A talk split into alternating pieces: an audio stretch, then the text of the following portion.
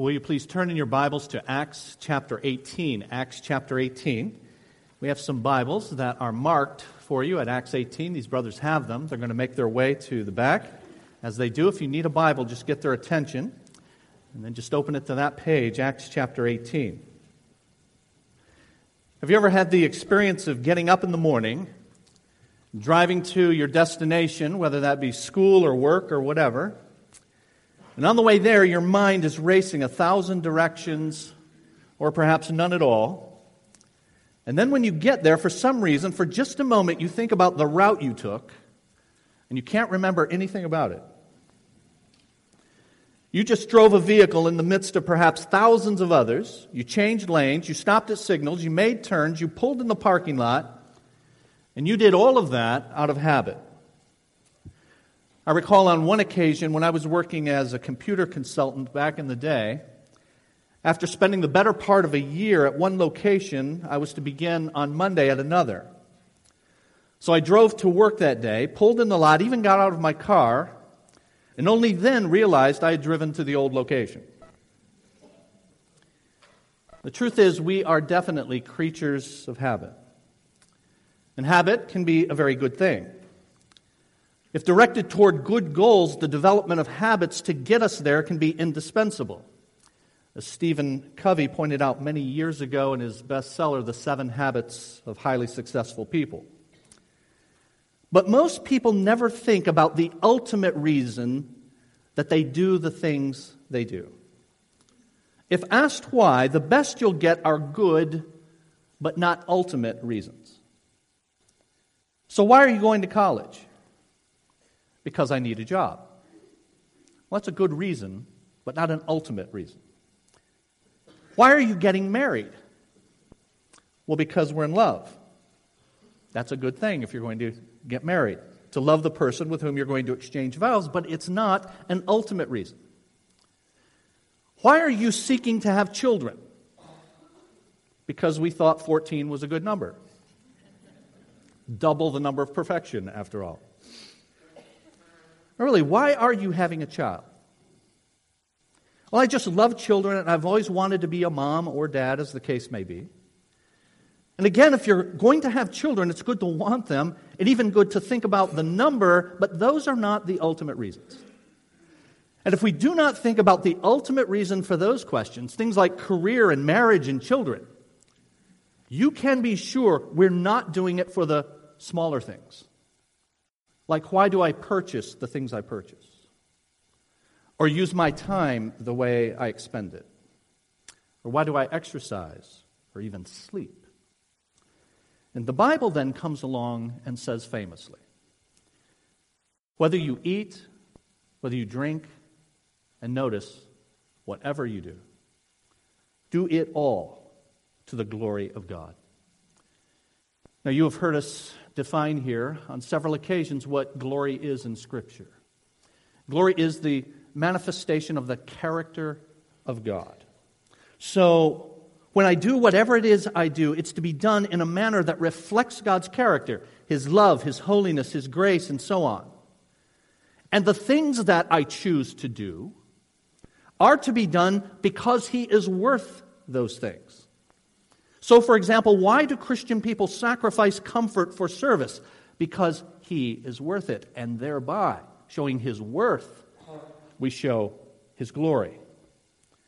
So, you could word your life mission, state your life mission in a number of ways, but here's an example. Everything I do is to reflect God's character and worth, and then in turn to help others to do likewise. And so, why are you getting married? I'm getting married to become more like Christ, that is, reflect the character of God, and to help my spouse to do so. Why are you having children? I'm having children to become more like Christ and help my child to do so. Why are you pursuing that work? I'm working to become more like Christ and to help my coworkers to do so. And on it goes. You still have all the secondary reasons. But the ultimate reason for everything is to reflect Christ, the glory of God. Now, the truth is, we can come to church and think that this is just a churchy way to talk, and then on Monday, that's not the kind of thing we engage in. We might ask the question do people really, in fact, live that way?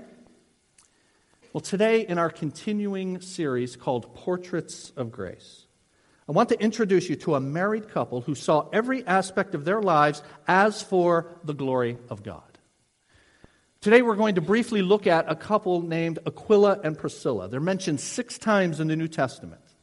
And in those passages, we learn a number of things from them, from the way that they served together for the cause of Christ. Verse 1 of Acts 18. Paul left Athens and went to Corinth. There he met a Jew named Aquila, a native of Pontus, who had recently come from Italy with his wife Priscilla because Claudius had ordered all Jews to leave Rome. Paul went to see them, and because he was a tent maker as they were, he stayed and worked with them. Now, we have an outline for you that's inserted in your program. If you don't already have that out, please take a look at that. And I want us to see four things from the life of Aquila and Priscilla. The first is this that our possessions are for the Father's business. Our possessions are for the Father's business. This couple owned businesses that they intentionally used for the Lord. When Paul came to this large city, Corinth, he probably asked around to find a master tent maker or leather worker from whom he could seek a job and so could support himself by his trade. Paul had that trade, many of you know, because Jewish law directed that young theological students be taught a trade. And on his missionary journeys, Paul earned his living as a tent maker and leather worker. And so he came in contact with the Jewish Christian couple, Aquila and Priscilla, with whom this passage tells us he lived and worked, presumably alongside other uh, workmen in their shop. Now, since Priscilla is often mentioned in Scripture before her husband Aquila, it probably means that she came from a higher social class than he did. Aquila may well have been a former Jewish slave who became a freedman in Rome, married Priscilla, and she possessed citizenship rights in Rome. Together, they owned a tent making and leatherworking firm, and they had branches now in Rome, in Corinth, and in Ephesus. This was a couple who had some businesses, but they had determined to use those businesses for the Lord and His work. I am always very impressed with entrepreneurs, people who can build a business, and people even who can then, in an honest way, make money. Thankfully, we live in a free enterprise system where someone can do that. But hear this, friends that making money is not an end in itself. God is not so much interested in you multiplying money, He's interested in you multiplying ministry. And that's what this couple determined to do. Not only did they open their business to Paul, they opened their home to him as well. They willingly opened their home that he might have a place to stay while he labored for the Lord and preached the gospel in Corinth. They assisted God's servant in his ministry. Their home and their lives were made available as a means to help serve Christ. And so we should ask ourselves how do we view our homes? Do we view them as our castle, as a trophy for people to marvel at? Do we see our homes and families as means, as tools to be used to serve Christ and his cause? Are we willing to use the resources and blessings in our homes that God has given to us as a family to be used for his mission? Or do we want to protect it and keep it isolated we don't want people coming in and messing up our stuff. Notice our stuff. You see, in for Aquila and Priscilla, they didn't see that they had stuff. They saw that they had been entrusted with things to use for God. And they allowed Paul to invade their home and their family for, according to verse 11 in chapter 18, an 18 month period. Friends, our homes are not just possessions for us to cling to. They are not just good investments. Our perspective as husbands and wives, as families, ought to be that we want our homes and our families to be used for the cause of Christ. Now, what does that mean practically? It means you see this as a place where ministry occurs, where you have people over, where you go over and you share life together. Practically speaking, it means this at CBC, there should never be a shortage of host homes for community groups because we have those homes in order to use for ministry. Our possessions are for the Father's business. Secondly, our plans are for the Father's business. Verse 18 Paul stayed on in Corinth for some time. Then he left the brothers and sisters and sailed for Syria, accompanied by Priscilla and Aquila. Before he sailed, he had his hair cut off at, a, at because of a vow he had taken. They arrived at Ephesus, where Paul left Priscilla and Aquila. He himself went into the synagogue and reasoned with the Jews. So, after his extended stay of 18 months in Corinth, Paul set sail for Palestine and made his first stop at Ephesus. And who went with him? Priscilla and Aquila. They left their home to go along with Paul to serve the Lord with him. As husband and wife, they were called to serve the cause of Christ together, and they were willing to follow Paul to do that. In order to serve him together, they were not, now get this, locked into one vocation or even one location. Now, I'm not suggesting that we all just up and sell our homes and head to the mission field. But I am suggesting, more importantly, God is teaching us that we are to each have a perspective, a common focus that says we're going to be at the disposal of the Lord to serve Him together wherever and however we can. In fact, notice this Aquila and Priscilla went and served where it was they were needed. There's nothing said in here about this being the place they've always wanted to go. I mean, isn't that the way we plan our lives? And so we lay out our lives wherever you always wanted to go. And then you plan your life and locate because of where you want to go, not necessarily where you are most needed. When Paul left Ephesus and headed for yet another city, Antioch, he left Aquila and Priscilla back in Ephesus. Now, why did he do that? In all likelihood, it was for them to begin to form a nucleus of believers from which they could form a church fact, 1 Corinthians 16 tells us this The churches in the province of Asia send you greetings. Aquila and Priscilla greet you warmly in the Lord, and so does, notice this, the church that meets at their house. You forget community groups, we'll just have the whole church come over to your place. How's that? But that's how committed this couple was to the cause of Christ. They were involved in planting a church in Ephesus, and their home housed the church. Even though the Bible tells us they asked Paul to stay with them there, they stayed where they were needed and where they could serve Christ and be a part of establishing a church where they could be used of God in a local church. What a profound difference that is from the way we so often think, friends, about church.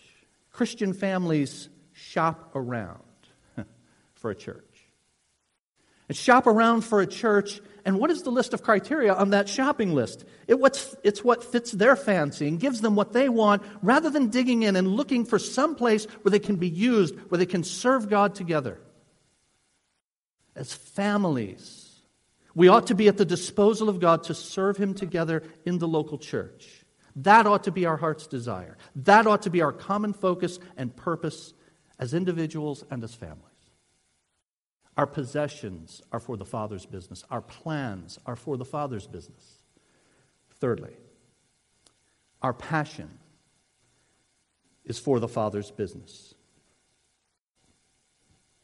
Verse 24. Meanwhile, a Jew named Apollos, a native of Alexandria, came to Ephesus. He was a learned man with a thorough knowledge of the Scriptures. He had been instructed in the way of the Lord, and he spoke with great fervor and taught about Jesus accurately, though he knew only the baptism of John. He began to speak boldly in the synagogue. When Priscilla and Aquila heard him, they invited him to their home and explained to him the way of God more accurately. Apollos was a brilliant man who came to Ephesus and was expounding the Old Testament scriptures. He was knowledgeable of certain things concerning Christ, but what he knew was limited, apparently, to t- the teaching and ministry of John the Baptist. He had probably never been taught of the finished work of Jesus Christ or the coming of the Holy Spirit and of Christian baptism. And so, this godly couple now, Aquila and Priscilla, after hearing him, they took him aside to their home and they taught him the truth of God concerning Christ. The Bible tells us he went back to Corinth to carry on a powerful gospel ministry. Now, obviously, both Priscilla and Aquila were grounded in the truth of God the gospel, the teaching of Christ and his saving work. Sometimes, let me just say that you, in, in a family, in a couple, we will think that that's the husband's exclusive job to know the scriptures. No, friends. All of us are to know God's word, all of us are to dispense God's word. And they were not only, each of them, knowledgeable, they were committed to teaching others what they knew as couples and as families, we need to be growing together in our knowledge of God, in our grasp of the truth of the Word of God, and even in our grasp of doctrine. This is what Aquila and Priscilla taught to Apollos. They taught him doctrine. We need to share a common commitment and passion for learning and understanding the Word of God. That means we must be committed to challenging each other in our relationships, to study and apply the Word to our lives. At the very minimum, it means we ought to avail ourselves of the opportunities that are available for us to learn God's Word. Our possessions and our plans and our passion, they are all to be about the Father's business. And lastly, our lives, our very lives, are for the Father's business. Romans chapter 16 says this greet Priscilla and Aquila, my fellow workers in Christ Jesus. They risked their lives for me. Not only I, but all the churches of the Gentiles are grateful to them. Greet also the church that meets at their house. In this greeting, in the last chapter of the letter to the church at Rome, Paul asked that the believers there greet Priscilla and Aquila, who had apparently returned to Rome from Ephesus. Paul praised and commended them as his fellow workers for the cause of Christ. And he revealed that at some point they had risked their, their own lives to save his as they served together. And we're not told in Scripture how it was or when it was they did that, but in some way they put their own well being in jeopardy to help Paul during his ministry for Christ. And notice there's yet another church meeting in their house in yet another city. What a challenge this is to us, friends. Are we willing to risk in order to serve the cause of Christ? What are we willing to jeopardize, to lay on the line, to move the cause of Christ forward, to serve Christ together as individuals and as families? Time and convenience? Finances? Future plans? Personal wants and desires? Reputation? My, to our ears in American culture, this kind of talk undoubtedly sounds drastic, risking our lives for Christ. But that it does sound drastic is, I believe, friends, a revealing commentary on how desperately we need to rethink our common commitment as individuals and families to the mission that Jesus has called us to. So, what should we take home out of the life of Aquila and Priscilla? I say at the bottom of your outline our business, all of us, our business, is to advance God's business. That's what we're about until we die or Jesus returns. And so may we commit to being families like Aquila and Priscilla and like Matt and Erica whose common focus and agenda is serving Christ together. Almost everything the Bible tells us of Aquila and Priscilla could be said of Matt and Erica Owen. Now, I say almost because, as far as I know, they haven't risked their lives. Although Matt has driven with me in my car a few times. But we saw that Aquila and Priscilla saw their home and family as means to serve Christ's cause. Most of the people in this church have been in their relatively small home in Allen Park. either through their community group or through the discipleship that each of them, each of them carried on, both individually and as a couple. Our young adult group, the Crossroads group, has been over there many, many times for fellowship, for teaching, and for counsel. Matt and Erica were willing to move to Michigan 14 years ago for the purpose of training for ministry. And while training for ministry, to serve and to minister while doing so. They see their relationship, their marriage, as a partnership in the gospel. And they see their children as opportunities for them to invest their lives in someone for the purpose of showing them what it looks like to be like Jesus. You see the effects of that already, thank God, in the lives of their children. Just talk to Stella, and you will be amazed at the theological knowledge of this child. Not only do they see their family and their home as tools for God, their lives, like those of Aquila and Priscilla, are at God's disposal to be used as He sees fit. They've done whatever they've been asked, and often things without having to be asked. This past week, Matt and I met to discuss the things that he's been doing so that we could do a handoff. And Matt had about a 500 page paper that he gave me with a zillion things on it that this man has been doing for our church. And he's been doing that for part time pay, but he's been doing well over full time work. And like Aquila and Priscilla, they share a passion for the truth. And it's this that caused them to attend seminary. And I say them to attend seminary because Matt could not have done that without the willing cooperation of Erica. And they have each taught and discipled numerous people over the years. As I said, as far as I know, they've not been called to risk their lives, but I will say this if there was ever a couple that I have met who, if called upon, would be willing to do so, it's Matt and Eric because they're committed to Christ above all. And so, dear friends, it's been my extreme privilege to work with you this last six and a half years. It's been my pleasure to be your pastor and your friend. You've truly made my work a joy and not a burden. And I am so grateful for your example to the family of God. It's a challenge to me, and I trust to our entire congregation and our families. Now, hear this to do likewise.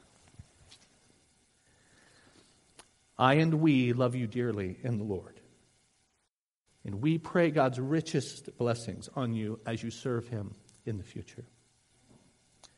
What you do in Jacksonville and beyond, we will consider an extension of the Lord's ministry here. And we are already talking about ways to link our congregations together, even though separated by 1,200 miles. So, this is really not the end, dear friends. This is the end of a phase in our service together for the Lord. Now, to us, to our congregation, please do not make the mistake of looking at this dear couple and thinking, wow, they're doing all that stuff. They've done all that stuff. They're going to go to Jacksonville and relocate, and God's going to do great things there, and it's all because they are just so marvelously gifted. That's true. They are. That's why they'll be used in the particular capacity and capacities that they will. God places us as He gifts us. But what we need to have in common is not our giftedness, clearly. Scripture teaches there's a diversity of gifts. It's not our giftedness. What we must have in common is our absolute and complete commitment to the Lord Jesus and his cause. That's what you should get from Matt and Erica. That's what they want us all to get from their time here with us. Not that you be like us in terms of our giftedness, but you be like us in terms of our mutual commitment to the Lord Jesus. All in, leave it on the field, nothing in reserve. That's what they've done here, and that's what we are being called to. And so I encourage you then, as they now move to the next phase, to then think about your own life and how you've ordered it your possessions, your plans, your passion, your very life. To whom is it given? Around what is it centered? The answer to that must always be Jesus and his cause. Let's bow together. Father, we thank you for the gospel, the good news centered on Jesus' person and work. We thank you for the change that it has made in us when we first heard it, and your Spirit moved upon our hearts and drew us out of the world into yourself, and how it continues to work in us, and how you have called us for it to work through us into the lives of others. Because of the gospel, we have a purpose every moment of every day. Every day we can rise and know why we're doing what we're doing, from small to great things. And so, Lord, help us to be all about the gospel, the glory of God through the gospel. We thank you for the portraits of grace that you allow us to see in your word of people like Aquila and Priscilla completely sold out to the Lord Jesus. Having experienced his grace, now wanting, desiring to be conduits of His grace. We thank you for portraits of grace like our dear friends Matt and Erica. We thank you for their example to us these six and a half years. We thank you for their example to us and their willingness to go to another place and to carry on and extend your work into the lives of others. Lord, we thank you for the joy. We thank you for the privilege. We thank you in advance for the work that you are going to do in and through them there and in and through us here. Lord, you are calling people that are all about you.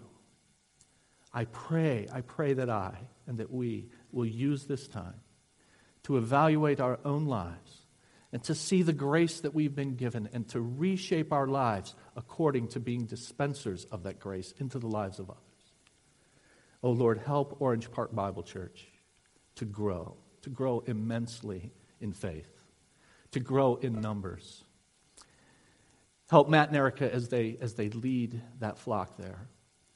And for Community Bible Church, help us to continue to be a beacon of light to this community and beyond. And help us, Lord, as our brother has said, to train and send out in repetitive fashion until you return. We pray all of this in the name of the Lord Jesus Christ. Amen.